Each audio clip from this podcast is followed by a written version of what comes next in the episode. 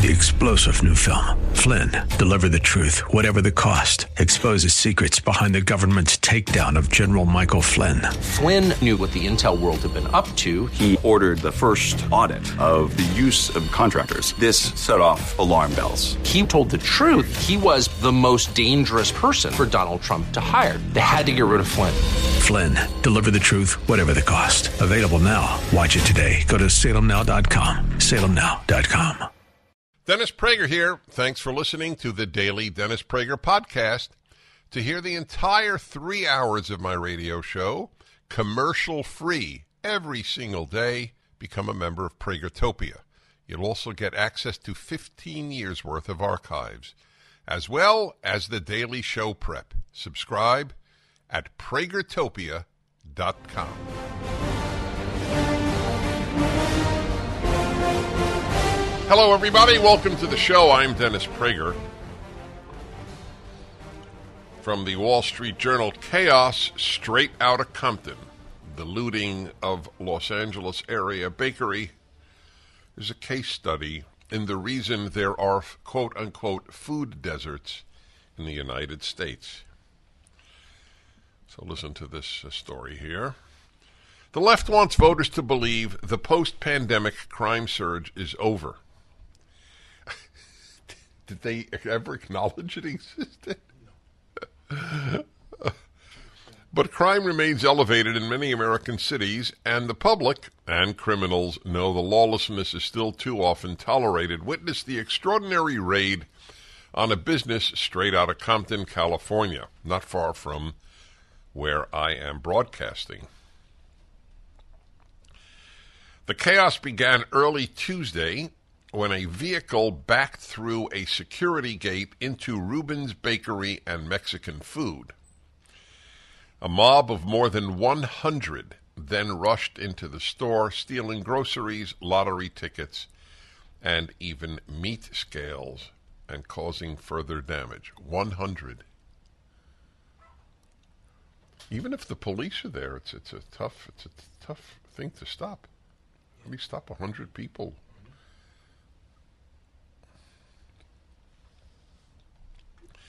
The pillaging was preceded by a street takeover, where lawbreakers block off intersections and hold street races and other spectacles of reckless driving. Street takeovers surged after the pandemic in and around Los Angeles and continue to plague Compton. Compton is a minority area. I think it's largely black. Is that correct? I want to, take a look at the ethnic, uh, racial composition of Compton. I wonder if the people of Compton, what the people of Compton think about defunding the police. Inherently lawless, the takeovers are often accompanied by other crimes. During one eight month stretch in 2022, at least six people died in crashes and shootings during the takeovers in the LA area. Last April, another large mob of looters targeted a Compton gas station after a similar illegal shutdown of city streets. The Los Angeles Sheriff's Department did not reply to our inquiry by deadline Thursday, but earlier this week the local press reported that no one had been arrested in connection with the ransacking of Ruben's. That's perhaps the most important sentence in the story.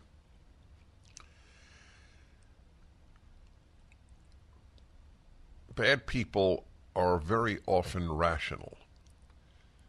That's why reason alone is not uh, is not enough to make a good world or make good people. Bad people use reason. It's very reasonable to say, I will rob a store and get things without working for them, or at least without paying for them legitimately, especially since the police won't do anything in almost any democratic controlled democrat controlled city. This is new. There was a legitimate and very necessary fear of police on the part of most citizens. It's one of the groups that one should have fear of. When there is no fear of police and no fear of God and no fear of dad, society is screwed. There's another equation for you from the Prager set of social equations, like secularism plus affluence equals boredom equals violence. Yep. No fear of police, no fear of fathers, and no fear of God. I had fear of all three growing up, now that I think of it. Yep. It's a good thing. California Highway Patrol and Los Angeles sheriffs and police departments told the LA Times in August 2022 that, quote, they lack the staffing to safely stop, unquote, takeovers, and officers have sometimes been, quote, discouraged from pursuing suspects in the interests of public safety. Theft of less than $950 is a misdemeanor in California if it is prosecuted at all. And that's another that's another thing the Democrats passed. You can steal under $950 in California. It's equivalent to jaywalking. It's an interesting question. If you steal $949 on Monday and then $949 on Tuesday, is it, is it all, are they all considered misdemeanors? Do you know? It's not added up. Huh. So at that rate, you can uh, you can make five thousand bucks a week. More if you do it every day, but I, I, I got to take a day off. It's, you know, it's hard work, smashing a car through a. Oh, a different store the same day. Yeah, you, that's right. You could sort of like work harder on Tuesday and take Wednesday off. Progressive often, progressives often complain about food deserts in cities that they say are the result of racism. But here's local small business that braves a rough neighborhood and is rewarded with looting and destruction. Food deserts follow where there are law and order deserts. Or, to put it another way, it is not poverty that causes crime nearly as much as crime that causes poverty. Yeah. Think you'll get a uh, an editorial like that in the New York Times? I don't think so. The most popular comment in the on the article in the Wall Street Journal: "You get what you vote for, and Californians voted for this. I voted with my feet and moved to another state." Wow. That's an interesting. Here's a response by a reader named Cynthia Hilson. Me as well, five years ago, and I am a California native of 60 years. So it was tough. Best decision ever. Scott M. Stewart. Ditto. yeah. Ditto. A lot of dittos here. see that those numbers on U-Haul?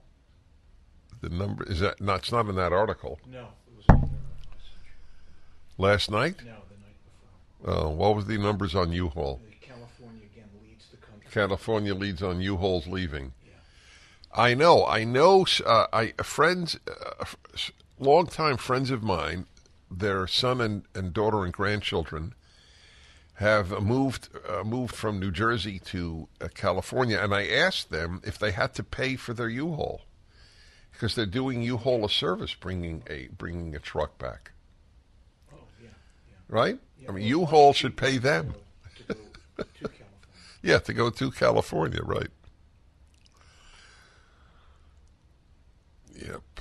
Everything the left touches, it destroys it, it's an odd thing when you think about it that every it's true for everything. There's no good that the left does. There's good that liberals do. There's good that conservatives do. There's no good that the left does. The left only hurts. And it's a very odd thing because you would think people are sometimes right.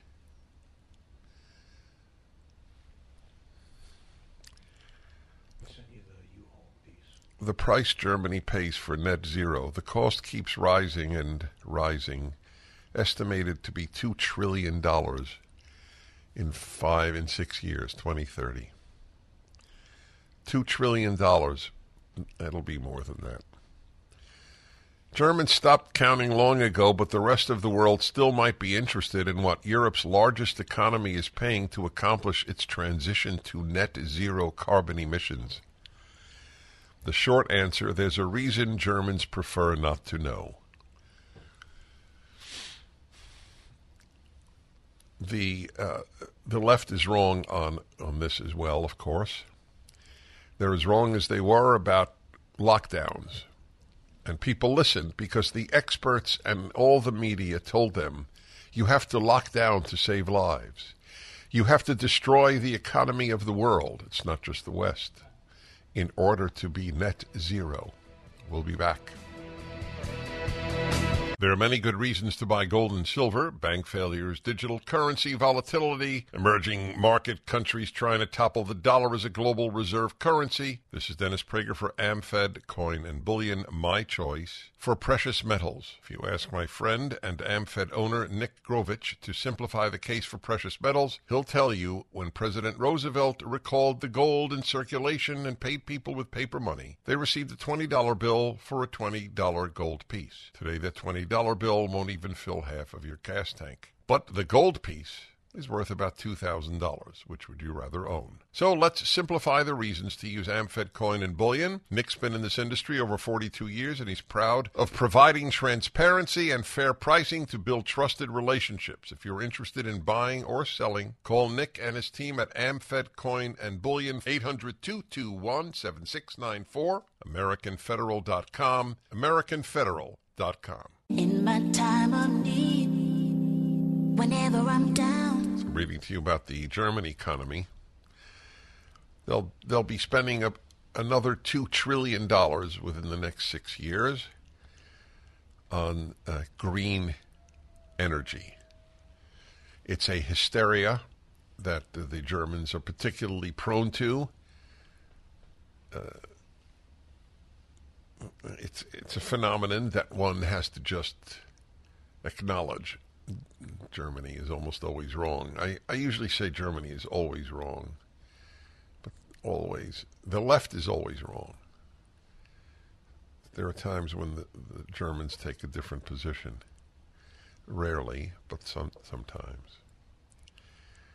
The total cost approaching net zero at $1.9 trillion between now and the end of 2030. That's around 240 billion euro a year. Oh, I'm sorry. I said I did I say dollars? Two trillion dollars? Yeah. Well, it's euro, so it is two trillion dollars. One point nine is more. That's around 240 billion euro a year for those keeping score at home. We couldn't believe it either, but we checked, and this is only for Germany, not for the entire European Union. Also, this counts only new investment. Older windmills and solar panels that require replacing in coming years will cost extra. The editorial in the Wall Street Journal ends This is a warning for everyone else because Germany and Europe generally is much further down the path of the net zero transition than the U.S. Two decades and uncountable hundreds of billions of euros into its energy transformation Germany's net zero bills never shrink, and the promised boom in green industries and jobs never materializes. Does Washington feel any luckier? They, of course, they do, but they don't count on luck. They count on having the pliant media, like Pravda in the Soviet Union, do their bidding. And so that you have the phenomenon of young people with climate anxiety. Echo, echo. Eco anxiety? That's what it's called. Is that right? Yeah. is there a special unit of the left that comes up with terms? I don't know where they are, but they, You we that that's truly there. There you have the a worldwide conspiracy. How how do we manufacture terms? Uh, what are there any terms that the right has manufactured? Is woke manufactured by the right? That term. I'm, I'm just curious. I mean, it's used by the. No, it's used. I know, but who manufactured it? That's a left term. As a left term as well. You'll be woke. yeah, that was. Well, by the way, you know, there was a deadly bomb attack in Iran at a memorial service. What was his name? Soleimani? Soleimani. Who was killed by Donald Trump in a fantastic attack on a monster. And uh, there was a bomb there, and it turns out it was Islamic State. Of course, uh, Iranians, I think they blamed Israel. But it turns out it was Islamic State. Why would Islamic State bomb Iran, bomb Iranians? Is it because Islamic State is Sunni and, and Iran is Shiite? Do you know why? That's an interesting question. Islamic State claims responsibility for deadly bomb attack at Soleimani, Soleimani, sorry, Memorial. I, I, I gotta say, if you if you grieve Soleimani's death, you're not among the, not among the good folks. Islamic State militants claimed. What'd you say? Maybe they just like killing people, and there were a lot of people there. Oh, that's your theory on the Islamic State Yeah. bomb? Yeah, Maybe they just like killing people. There's truth to that. there was a big crowd, and hey, Islamic State militants claimed responsibility Thursday for a pair of bombings that killed dozens of people a day earlier in the largest attack in Iran since the country's 1979 Islamic Revolution, dispelling suspicions that Israel might have been behind the attack amid worries of a broadening regional conflagration. The I'm laughing because, of course, blame Israel. The blasts took place with the Middle East on edge because of the war in Gaza. An Islamist militant group, Hamas, has moved closer to Iran in recent years and increased tensions between the U.S. and Israel on one side and other Iranian backed militant groups in Lebanon, Syria, Iraq, and Yemen on the other. Hmm. But what we need, I'll tell you what the West needs, when you think about it, is more people from Syria, Iraq, and Yemen. You know, don't you agree? That's what the West is is really lacking. An American airstrike killed an Iran-backed militia leader Thursday in Baghdad, raising concerns that the Israel-Hamas conflict could spread to multiple fronts and pull the U.S. into a more direct confrontation as American forces come under increased attack. Islamic State said that two of its operatives had detonated explosive belts at the public ceremony in the southeastern town of Kerman, where crowds were commemorating the death of Qasem Soleimani, commander of the Islamic Revolutionary Guard Corps elite Quds. Quds is Arabic for Jerusalem force, who was killed in January 2020 by a U.S. strike. Oh, you see? The ideology of Islamic State, a hardline Sunni group, considers Shiite Muslims, which make up a majority of Iran's population, to be apostates. There you go. so we're both right. That's right. You were right, and I was right. They like to kill, and and they're Shiites. Dennis Prager here with a man I have come to admire for his work. So when I asked him, What do you do? This is the title he gave Wealth Architect. Very simply put, I am a wealth architect that helps my clients accelerate the way they grow your wealth. It's not how much you make, it's how much you keep. The Internal Revenue Code is embedded with a number of things that you can take advantage of. It's what I call playing tax chess. We take the time to play tax chess in your favor. We tend to give our clients unbiased, independent advice across all areas in their financial life because we have no incentive to sell anything. We can't just take your information, say in February or March, prepare the returns, and say, oh, these are the things you should have done. It's too late. You need to meet with me now because oftentimes after the close of the calendar year, some of the strategies that we implement in your financial life can't be implemented retroactively. You have in fact saved me a serious amount of money. Head to charlesdombeck.com slash Prager to schedule your meeting today.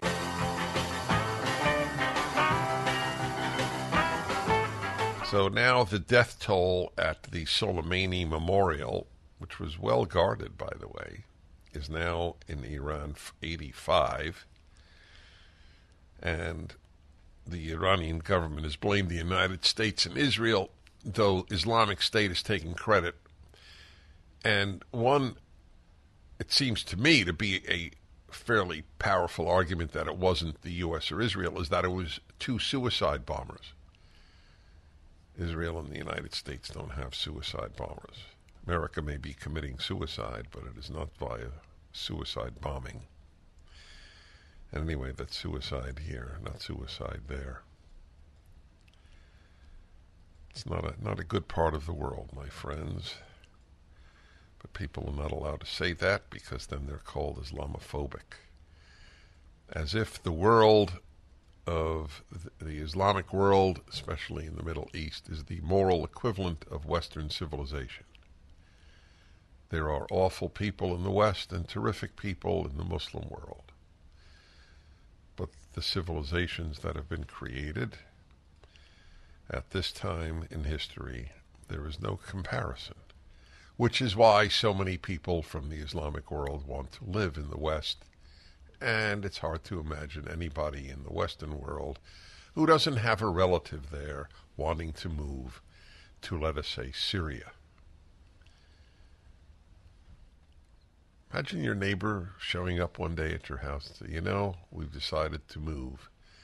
And if you live where I do in California, that's something you hear constantly. And you say, oh, where? Florida?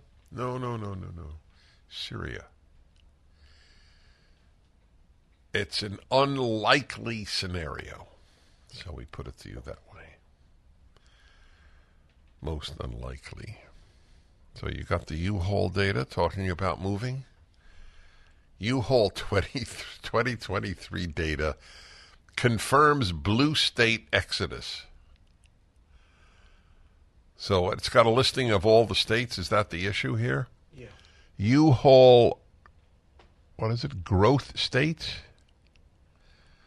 I'm not I'm not sure how to read this chart to be honest. So it says Texas 18. What does that mean? Florida 19. It doesn't. Uh, can't say I understand what it means. Yeah, you have to look at it a little more carefully. No, if you look at it really, really carefully, that's all you see. It can now cost four to ten times more to rent a U-Haul in a blue state like California to move to a red state like Utah than to make the opposite move. uh, yep, that makes sense. This is to reimburse the U-Haul companies for the cost of having to pay a driver to get the vans and trucks back to the blue states. That's what I say. If you if you know somebody, one of the rare few to actually move from a red state uh, to a blue state, from a conservative or Republican run state to a Democratic controlled state, the U-Haul should pay them. They're, they're, Yeah, that's exactly what happened. Well, they don't pay them, but it's oh, it's a much cheaper. Oh yeah, you're right. It is like the paying them. just- Yeah, it's it's four to ten times cheaper. yeah, but the chart is The chart is what? is a listing of you. It's U-Haul growth states, the states that U-Hauls are going to. No, it's just, it's okay. Number one, Texas, which was number one in the previous year. Oh, this is so. What does the number eighteen mean? Where's are you seeing 18? Texas 18, Florida 19, North Carolina 20. Oh, I'm reading. Oh, God. It's not a very, very easily read list. I get it. Those are the number. That's the order of the states. So that's so California is 50th. Yeah. California, the the least number of people moving. This is fascinating. Yeah, now I'm really fascinated. 48 is. So right, so 49. In other words, the the least number of Americans are moving to California. The second From least a U-Haul perspective. from well U-Haul. Okay, U well well U-Haul is the best indication. Massachusetts is next. Most people leaving. Illinois is next. New Jersey, Michigan, Louisiana, Maryland, New York, Connecticut. Uh, that pretty much covers it. The the first nine states. I don't know. is- I don't know what Louisiana's uh, political makeup is. The states most moved to are Texas, Florida, North Carolina, South Carolina, Tennessee, Idaho, Washington. How do you explain that? I, I don't think they're moving to Seattle though. But maybe maybe they are. We'll be back.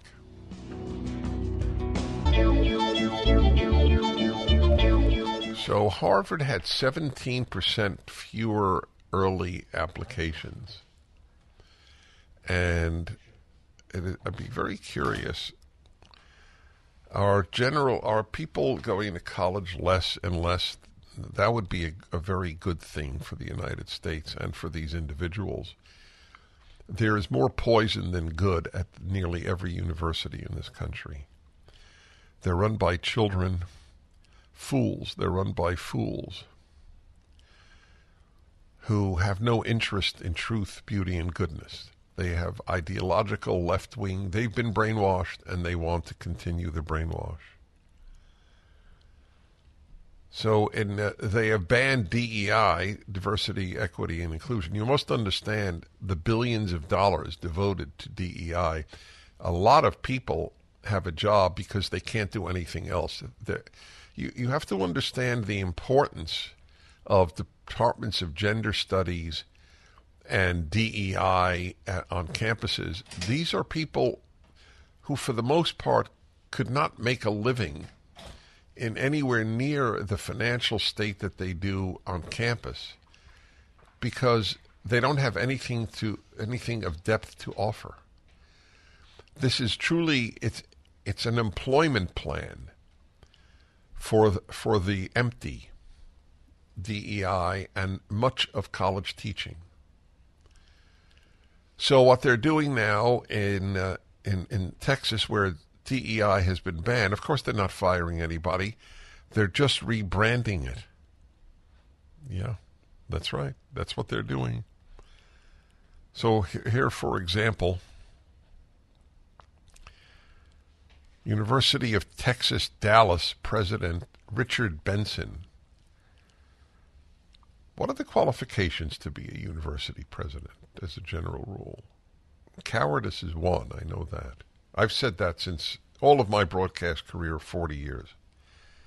You've heard me say that. Deans and presidents are chosen based on cowardice.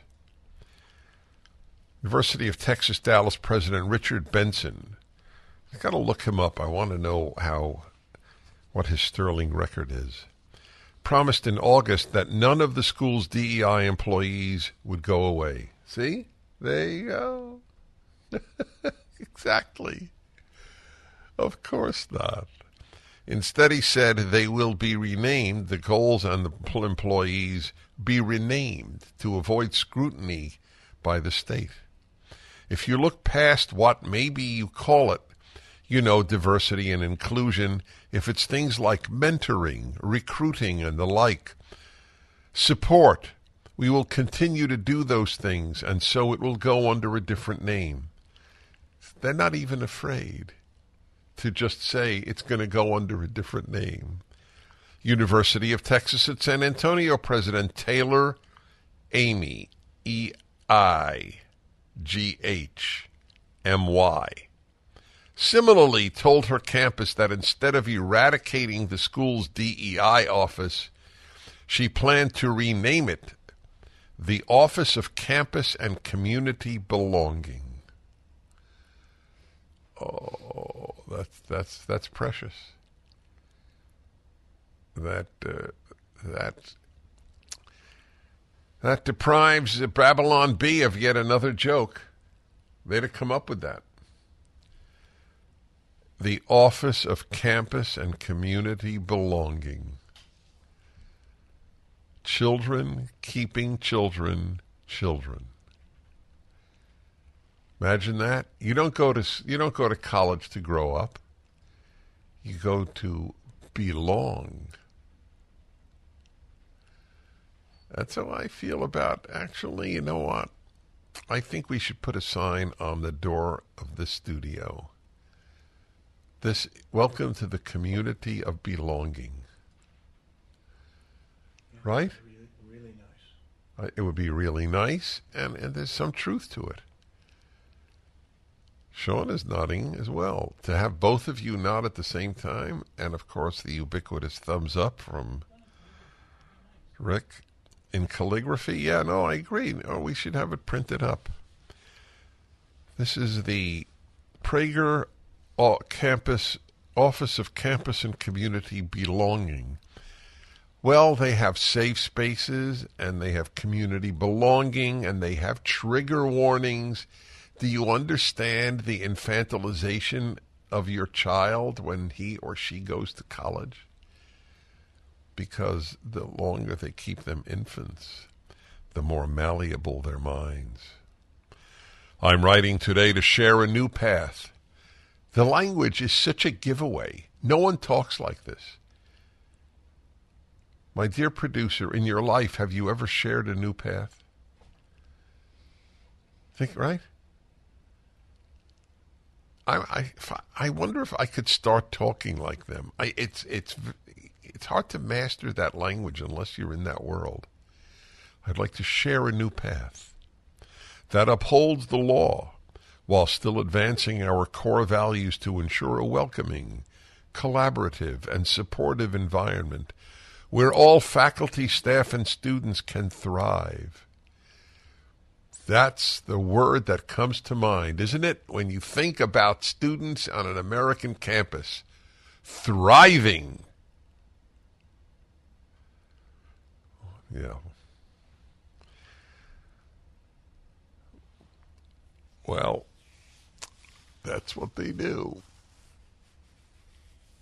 This is the state of the university 2024. We continue on the Dennis Prager Show.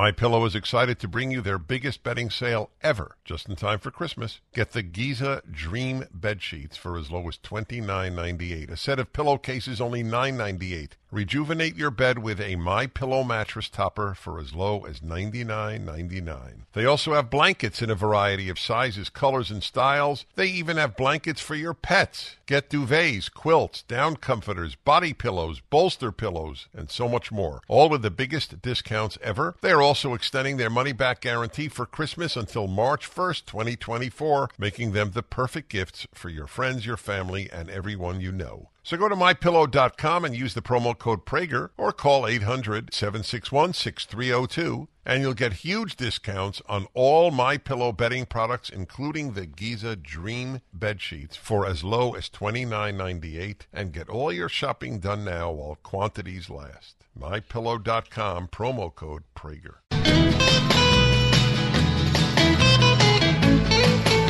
Join me. It's the happy, happy, happy, happy hour. Yes, it is. My dear friends, today inaugurates the 25th anniversary of the Happiness Hour. We started in 99. That is 25 years ago. It's the happy, happy, happy, happy hour, my dear friends. Moral obligation to act happy even if you don't feel it. You cannot inflict your bad moods on others any more than you inflict bad breath or bad body odor. Wash the mood away. Happiness is a big deal. The happy make the world better, the unhappy make it worse. If everybody were happy, there wouldn't be much crime, there wouldn't be much evil. Happiness is a BD, big deal. Well, it's the first Friday. Happiness Hour is second hour every Friday. We have never missed, no matter how many bad things have happened that week. We have, that's what we do on Fridays. Because if I can't talk about happiness because of bad events, then what's the good of the Happiness Hour? The whole point is when it's challenged and bad things happen. Right? Right. So, being that it's the first Friday of the year, let us talk about New Year's resolutions. On my best of show on New Year's, it was discussed. So I have a different angle, but I do want to talk about substantive resolutions. First, let me repeat something I have often said. I am for New Year's resolutions even if people break them and the odds are you will break them. The question is when. Will you break them on January 2nd? Will you break them August 2nd? Will you keep them forever? These are great questions. But I believe even if you break it the same week you make it, it is worth making it because at least you know what you need to do in most cases. Unless you make a New Year's resolution this year I will be lazier than last year. Rarely do people make such resolutions. So I have an interesting question for you, in addition to what I want to talk about. So call in immediately if you can answer this question in the affirmative. Have you ever made a New Year's resolution that you kept? One eight Prager seven seven six. Did it make you happier? That's, that's Well, you're saying, and did it make you happier? Well, keeping it. keeping did keeping it make you happier? Well, I assume that people don't keep a resolution that'll make them unhappier. Yeah. I mean, So I, I have to believe that okay.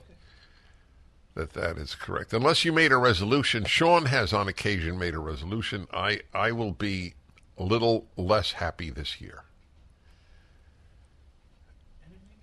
And it made you happier. That's that's a very witty response. It is my joy to acknowledge Sean's wit. In fact, uh, what are you on volume six of Sean's wit now? Yeah. They're as big as uh, what is it? My bar mitzvah book, Great Jews in Sports. no, there were great Jews in sports, and Sean is witty. Okay, all right. Let let anybody be offended. But there was a very telling moment in my life that at 13 I didn't think the book was important. and I was very committed and remain committed religious Jew. One eight Prager seven seven six eight seven seven two four three triple seven six. Have you made a resolution and kept it? I'd like to hear from you. In the meantime, there are two forms of New Year's resolutions. This might help you. One is for your betterment, and the other is for how you treat others. Now, that is your betterment. That's your moral betterment. So, in a sense, they're both your betterment. But your betterment, I'm thinking, benefits you specifically. You will lift weights this year. You will eat less sugar this year. You will get more sleep. You will exercise more. Whatever, it, it- tho- those are typical personal benefits resolutions. But I think that people should think about moral slash ethical resolutions as well. I will, and then fill in the blank. It would be very interesting. We should do, maybe we'll do a part two next week. If you made a resolution to become a better human being, not not more fit, you, you know, that, that sort of thing. What what would you do? Do do people even think about? I don't think most people think about it. I mean, this is not a put down. It, I mean, it's not a compliment, but it's not a put down. It's not meant to be. But how many people think about how can I be a better, finer, more honest, more noble human being? That's one of the reasons that I like the Jewish New Year, Rosh Hashanah, because that's all it is about. It's entirely, it's not about weightlifting. It, it is about character lifting. So that'll be a, that will be a very interesting uh, topic. You have that? Is that uh, that's that's really good, and it, it forces people to ask. I mean, nobody thinks they're perfect, obviously. So therefore, what would you work on if you were to work on any aspect of your character? That's a really good one. I, it, I don't know if a lot of people could answer that. Everybody would acknowledge that they have room for improvement as a human being. But if I would ask, okay, so where specifically? That would be interesting. Will you say, I will tell the truth more? I will be more courageous. I will be more honest. I will uh, yell at my spouse less and yell at my kids more. All right. Anyway, the question on the table is Did you ever make a New Year's resolution and keep it? All right, here we go. Wow. In Chaska, Minnesota, Greg. Hi, Dennis. Hi. 25 years ago, I swore to myself I would never wake up on another New Year's Day with a hangover, and I haven't had a drink since. Is that right? Yep. Yep, that was enough for me. I just said, you know, and and I, I know you're talking about working out, but I went the other direction. I said every New Year's Day I'm going to start my year feeling good with a workout. I work out regularly anyway, but I just swore I was never going to feel like crap the first day of the year, and I just haven't picked up a drink since. Were, were you would you characterize yourself as having been an alcoholic? Absolutely. Were you married at the time? Uh, no, I was not. Partly because of my previous Yeah, yeah, no, no, makes perfect sense. I was, I was curious. Th- that are you married now? Yes, and it's been almost twenty five years. really? So you found yeah. somebody almost immediately? Uh, we had dated, and I she had experienced seeing me under the influence of alcohol, but you know I wasn't a day to day drinker. Uh, I was more of a binge drinker. But that you know that's I guess neither here nor there. It wasn't because of uh, our relationship. It was just because I had known that it caused damages in the past to other relationships, and that I wasn't going to live another year like that. And that day, I just said that. So you were 38 years old. Uh, yeah, yeah. So this is your 25th anniversary. Coming up on it, yep. Just like it is of the happiness hour. Mm-hmm. So you have your happiness hour every hour. And I get my happiness hour every day. With yes, that, I, am so day. fortunate, so blessed. Did you attend AA meetings? Oh yeah, oh do yeah. you still do that? I, I do, not as regularly, but I still live by the principles. I'm, my circle of friends and support are the people that I grew in AA with. Yeah, that's very common very uh, you know we develop real relationships based on real life and and and real desire to grow. So, do you feel that you wasted your first 38 years? You know, I still wrestle with that, Dennis. I, I haven't quite uh, been able to put it all behind me. I wouldn't say I wasted it because I, I look at where I am now, and I wouldn't be here if it weren't for the experiences that I had prior to sobering up. So I wouldn't say I wasted it, but I made some decisions that if I had the opportunity to go back and change, I certainly would. Yeah, I believe that. Thank you so much.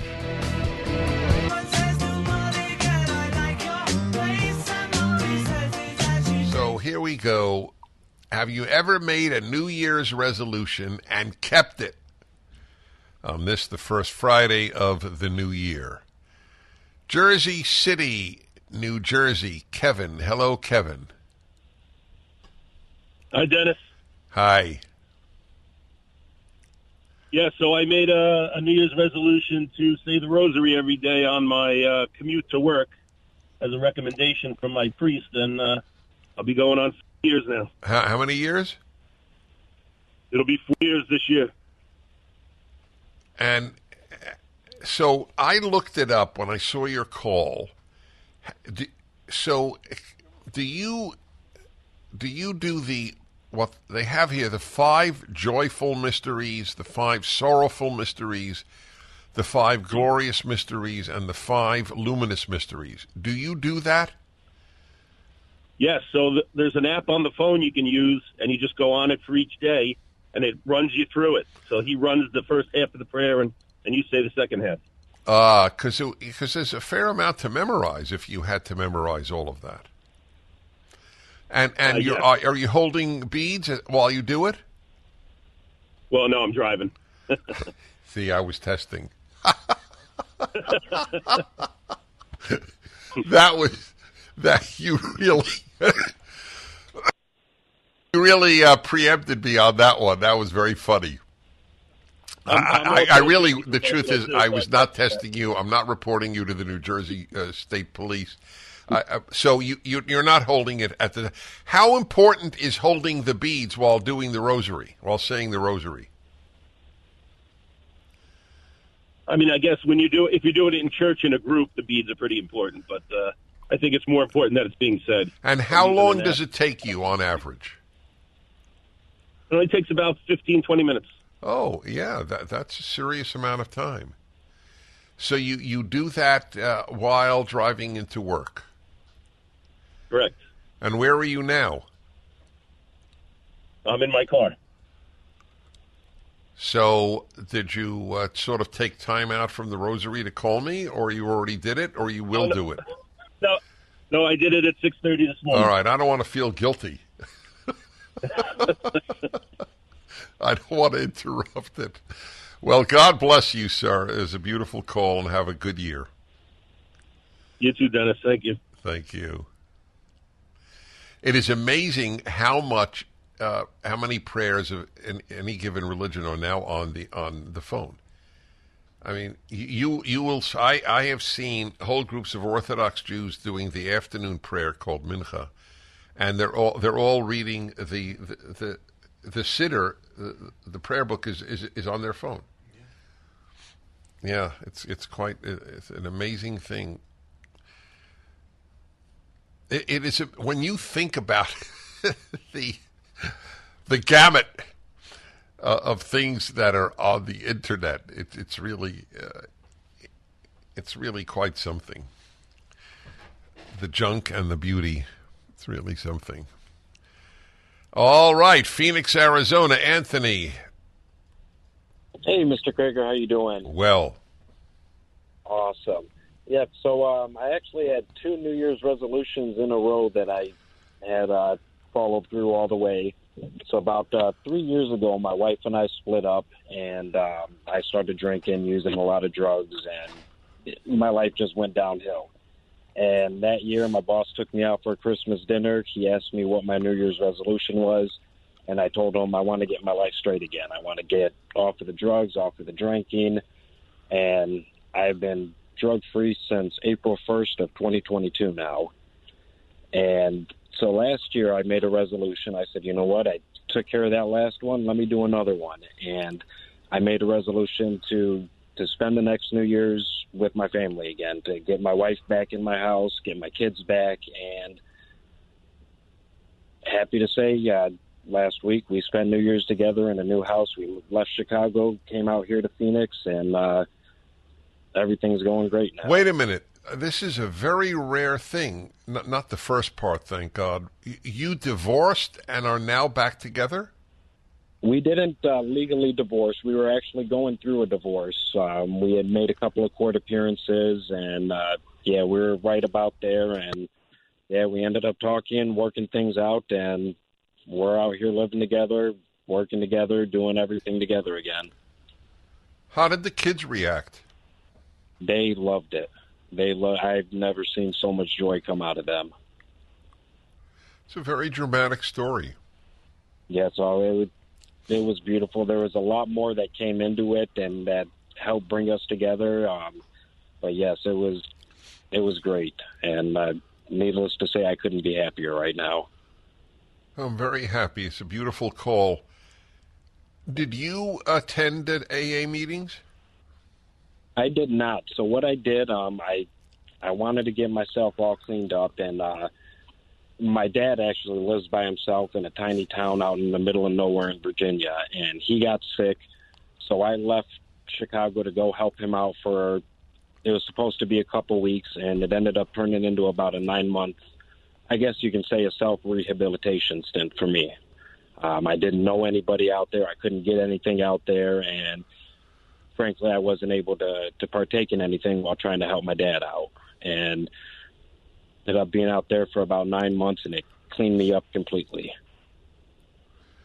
So your father saved you. That he did. That I can't tell you how many times he's he's my best friend, hands down. But yes, he saved my life. Is he is he well now?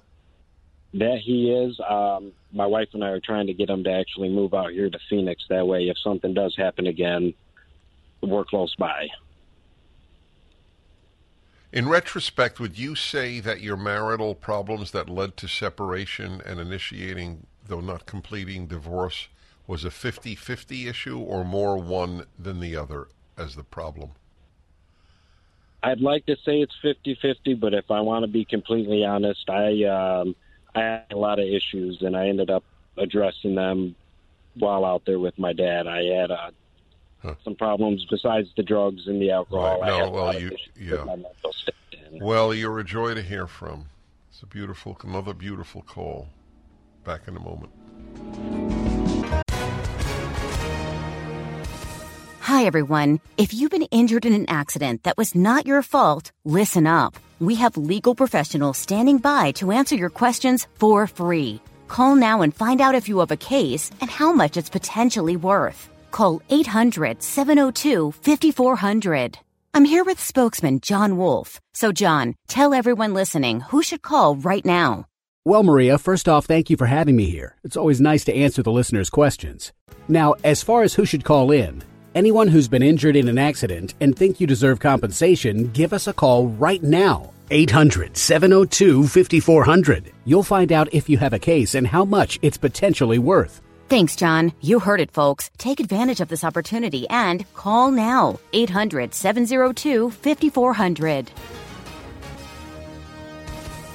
Advertisement sponsored by Legal Help Center may not be available in all states.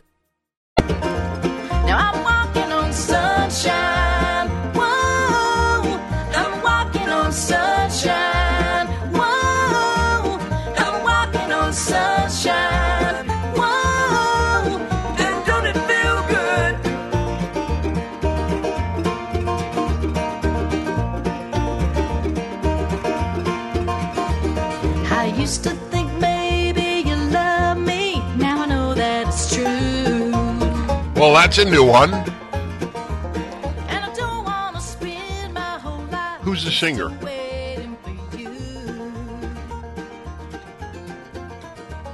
Now I don't want you back for the weekend, not back for All right, everybody, the happiness hour. And the question, given that it's the first Friday of the year, did you ever make a New Year's resolution and keep it? These, this has been wonderful. I'm, I'm really glad I came up with uh, with this topic. Oh, and I and I, I love the the the variety uh, and you know, the amount I have grown talking to people of every background. And uh, this is an example. Wow. I mean, some very powerful ones here. Okay, here's a good one. Well, they're all good. Mendocino, California. Dawn, hello. Hey, Dennis. Happy New Year to you. Thank you, you too. Yes, well, Um, I back in 2020, my New Year's resolution was to not live in fear, and I had no idea that when I had made that resolution that the whole world was going to go crazy. and uh, and it was great in the sense of you know it definitely I, I was definitely put to the test while everybody else around me was freaking out about you know COVID and freaking out about uh, at the time I was living in Los Angeles. I'm born and raised uh, Los Angelian, and uh, riots were breaking out in the summertime on top of you know everything else. And I just figured it out that, you know, fear had so much to do with um, anxiety, depression and I wasn't this person who was outwardly fearful, you know. I mean, people would look at me and see she's pretty confident, but I realized that a lot of the internal struggle that I went through and most people, you know, struggle with like, oh, I'm fear of um, you know, am I going to get married or fear of not having enough money or fear of, you know, I'm not good enough. I mean, there's a whole host of things, issues that have to do with fear. And so when I made that decision and in 2020, like I said, when everybody was flipping out out. I was calm. Are you married? Never, uh, I am now. Were you then? I was not. uh huh. Because I was I curious. Did, did you meet? Did you marry a man on the assumption that it's a man? Did Yes. you marry a man who has the same attitude toward not having fear? Not necessarily, not necessarily, but I've definitely been able to help him out with a lot of that. And so uh, it's been good. And I really feel like, too, that on the other, you know, the flip side, you know, when it came to 2021 and vaccines and all that other stuff, everybody was like, well, I have to do this. Otherwise, I'm going to lose my job and I'm going to fear that I'm going to lose my house and I'm a fear that I'm going to lose this. I mean, it all really boiled down to fear. Yep, I agree. Yeah, you you might want to know. My dear friend Rabbi David Woznica, a pro- very very prominent American rabbi, and very close friend for decades, uh, pointed out. Actually, he got it, I think, from Rabbi Harold Kushner, because I'm a big stickler on citing sources. And anyway, uh, he he told me that the thing that God says the most in the Old Testament to human beings is do not fear. That's so that's really important. Yep. Uh, Carson, California, Jim, hello. Hi, Dennis. Hi. So I decided this year uh, to begin making donations uh, on a on a monthly basis to my certain voices and podcasts uh, because I think those voices at this particular time need to be heard more than ever. Uh, not looking for any accolades, but PragerU is one of them, and it's coming straight out of my card. I don't have to think about it. It's just done. Well, uh, that's a very important thing, and uh, I'm very happy I took your call. That's that's a that w- it's funny because I suggested that as a New Year's resolution when I when I spoke about Americans for Progress for, for Prosperity and Hillsdale. wasn't even mentioning PragerU, but my my motto is, of course, that those who help the fighters are as important as the fighters, and that's of course it's a truism. You can't complain about the country if you don't fight. Don't fight, don't complain. That's a great resolution. That's right. I say these names and sponsors and other groups, and I know most people just don't bother.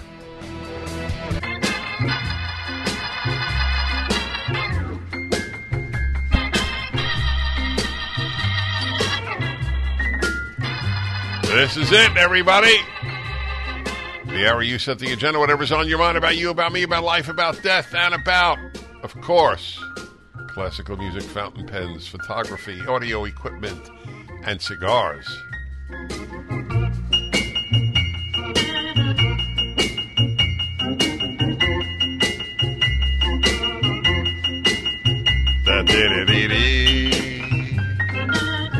All right, everybody. And I remind you as we begin the hour that you should not be offended if I don't take your call. If I drop the line, it is not personal. I may have talked about it a lot. I may not know anything about the subject. Uh, there could be any number of reasons, none of which reflect poorly on you. So please don't be offended. And let's go. Let's see what we have here, ladies and gentlemen.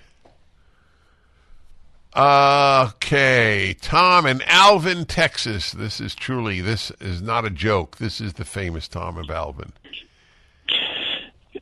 Good morning, Dennis. Uh, great to talk to you again. And um, just to let everybody know, I have been re- uh, rejected from your calls many, many, many, many times. Only So because you call often. And I, I Well, feel like. I, that's the only reason. It's you, Oh, okay. you have very witty emails, comments.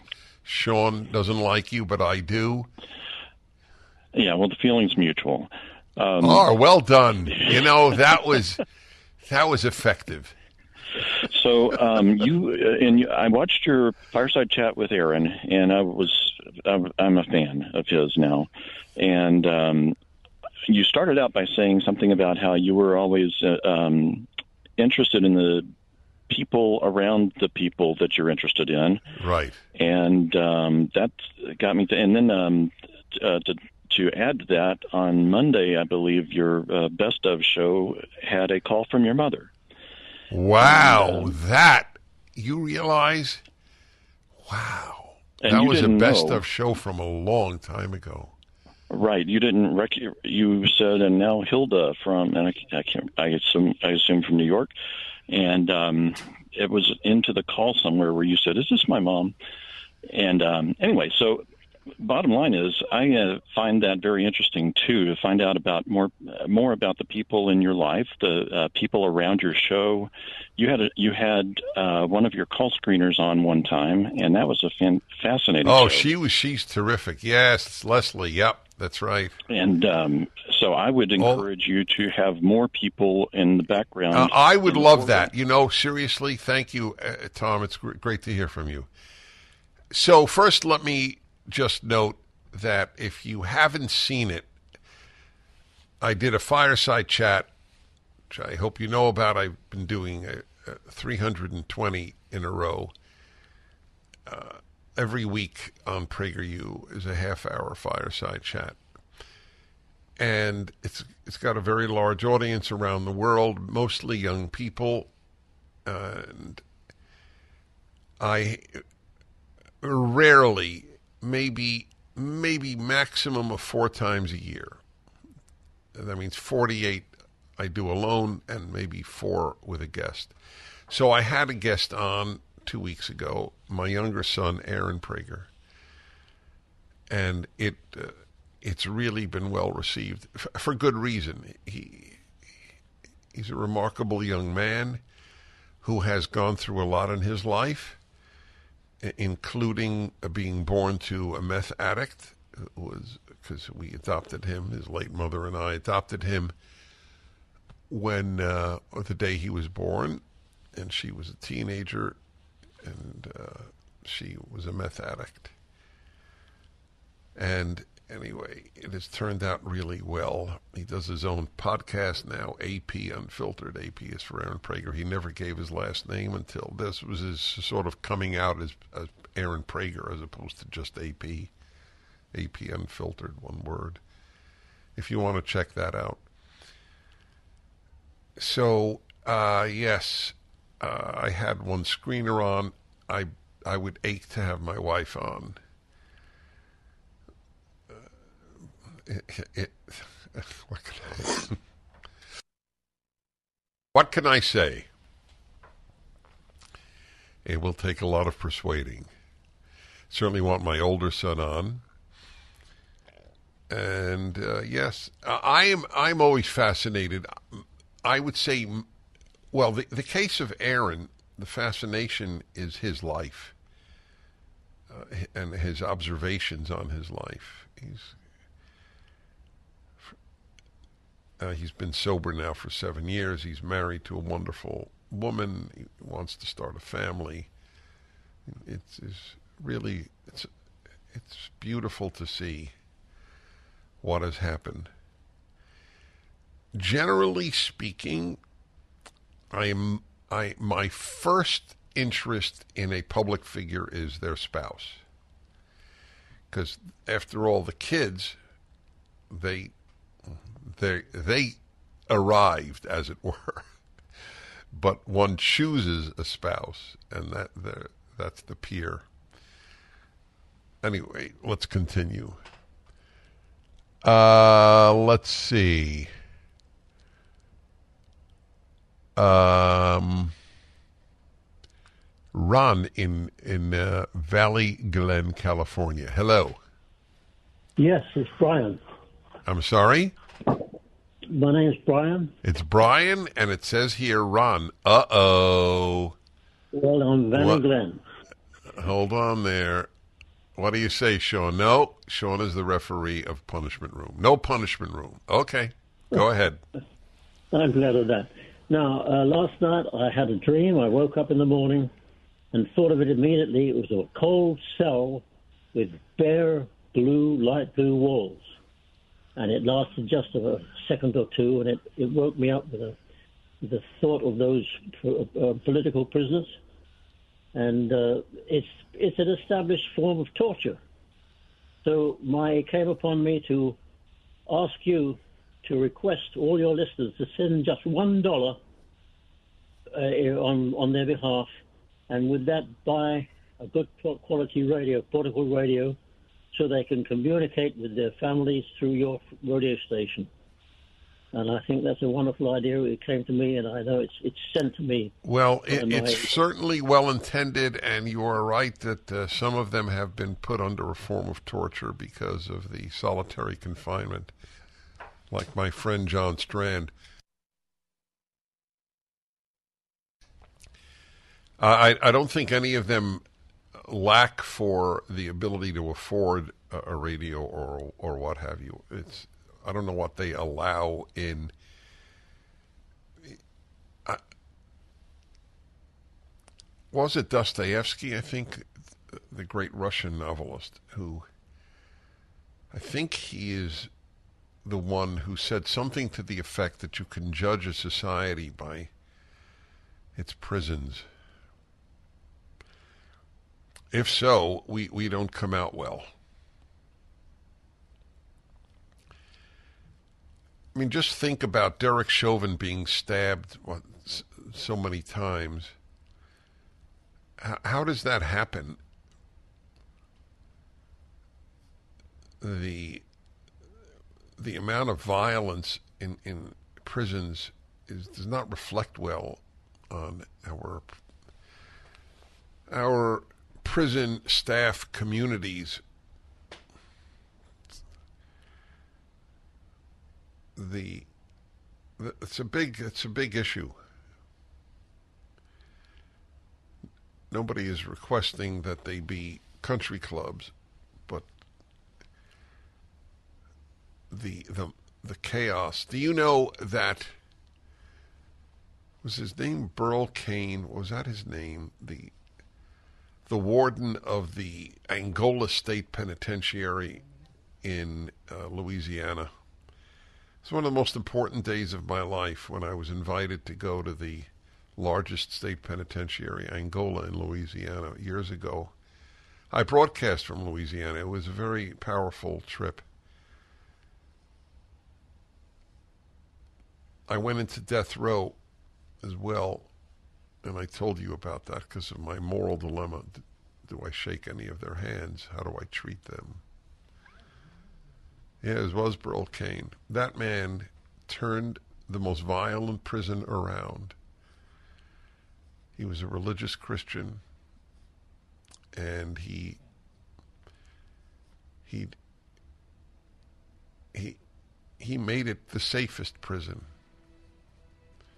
But it wasn't reported because the press doesn't want you to know about it.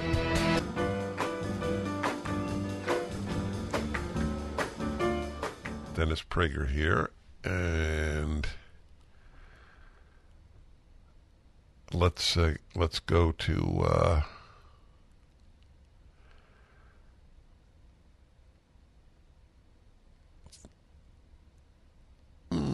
good. I'm looking So let's go to Baltimore and Kevin. Hello.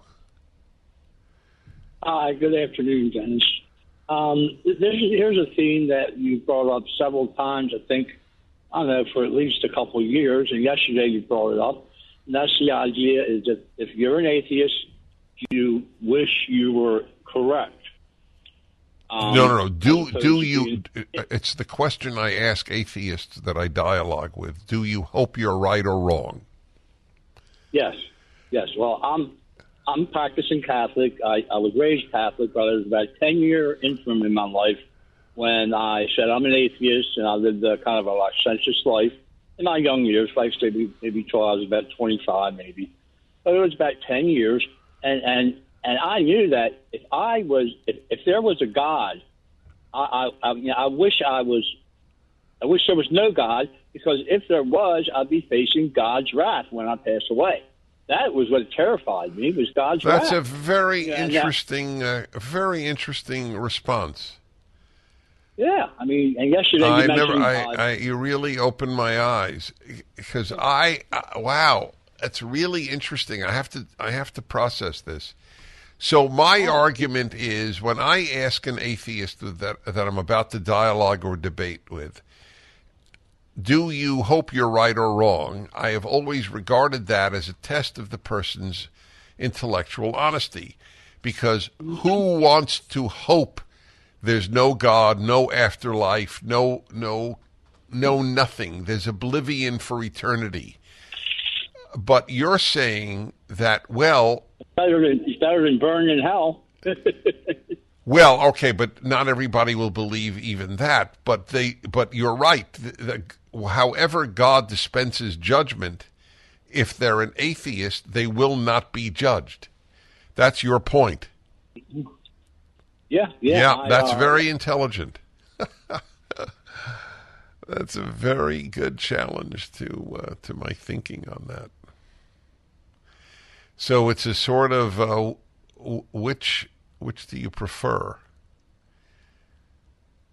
Not being judged, but uh, and not being judged and not having any communication with a loved one forever. It's over. You die. Everything is over forever. Forever and ever, forever. That's a uh, that's one side, but on the other side, you don't get judged. However, the, my immediate response would be that most atheists don't think that they will be judged negatively. Certainly, the atheists I have dialogued with, and some of the most prominent ones, some of them are on YouTube, they don't think that they're anything but good people, so they would be judged uh, judged accordingly and and not punished. But it was a very interesting challenge because that's big animating aspect of atheism. People don't want to be judged. The Hebrew Bible introduced the judging God into the world and as Ernest van den Haag and other non Jews have written, the Jews have never been forgiven for it. 1 8 Prager 776. And let's see. Hmm. Robert in Glendale, Arizona. Hi. Hey, Dennis, how are you? Thanks for taking my call. I really appreciate it. Mm-hmm. Hey, um, been, I've been listening for a while, and uh, I noticed recently, and it may, maybe it, maybe it's been longer than that, but uh, I'm noticing an uptick in calls to uh, from Arizona to your show. Uh, usually, I hear you know Midwest, Middle East, uh, the East East Coast, but recently it's been Arizona, and I have to think that that's either a sign that uh, uh, you know maybe Arizona was not uh, completely fairly judged the last election on uh, who that we might have been siding for. I don't want to say anything incorrect. Or that the culture is shifting towards more conservative in this area because most people that call your show already have conservative values. And the second thing I wanted to say real quick was have you tried Michael Knowles cigars? Is Mayflower Cigars. Thank you. Thank you. The answer to the second is yes. I think they're delicious. Absolutely, they uh, they gave it to me in my visit uh, this past summer to Daily Wire. It just uh, really good cigars. You should definitely. I don't know if they're on sale now. In other words, they're for sale now. I think it was like a, an early edition, and I got a box. It was, it's really they're really. I'm not paid to say this. I have no obligation. But they were exactly my taste in a cigar. Full bodied, yummy. 1 8 Prager 776 877 243 776. We actually, uh, a rarity here. We have a few lines open, so you might be able to get through. I've always had a, a large listener base in Arizona. So I, I don't know. Uh, there may be more callers coming in that I, I can't judge, but I don't know. Uh, I don't know if it reflects any new development. Californians moving into Arizona was a bad thing, just as with our Oregon and Washington State. And like New Yorkers who moved into Florida. It's not just Middle Easterners who bring bad values. Not every single one, but many. So too New Yorkers in California.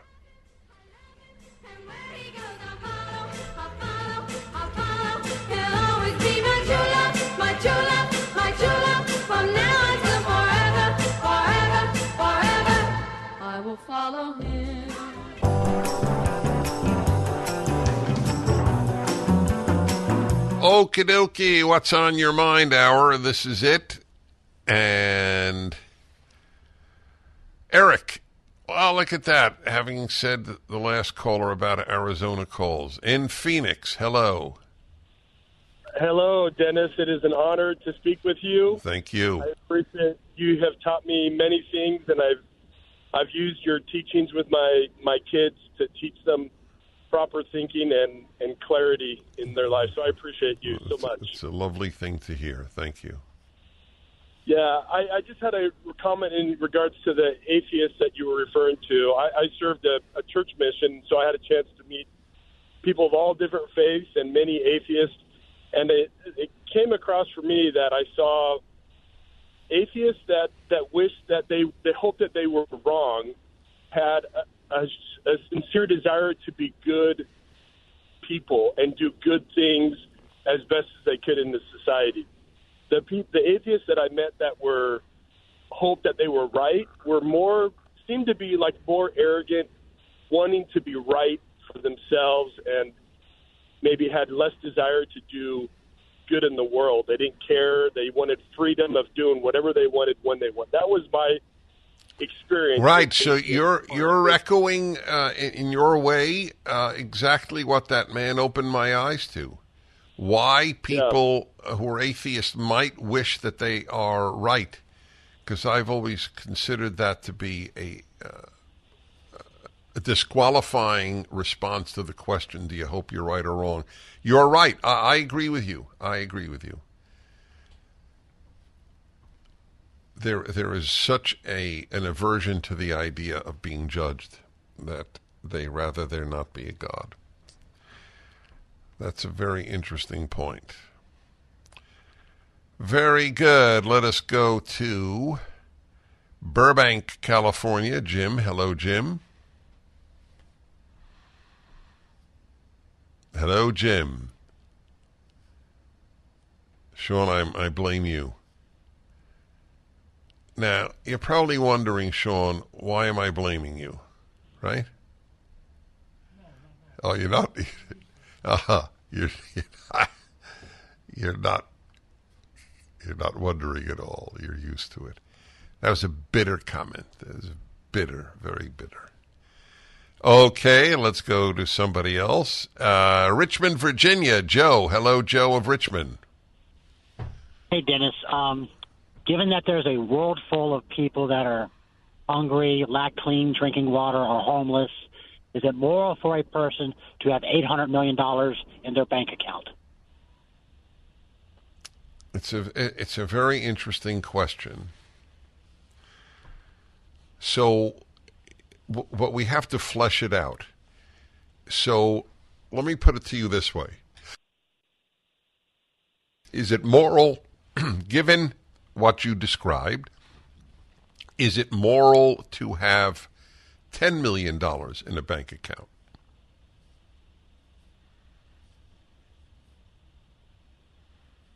Is that for me to answer? Yes, yes.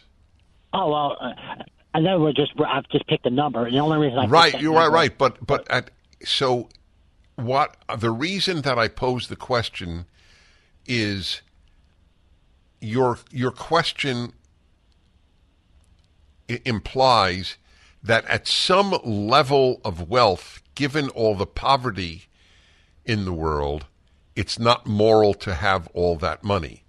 So Yes, so I'm just clarifying with you at what level beyond need is it okay? So few people need, let's say, ten million Is it is that wrong? In, in other words, are,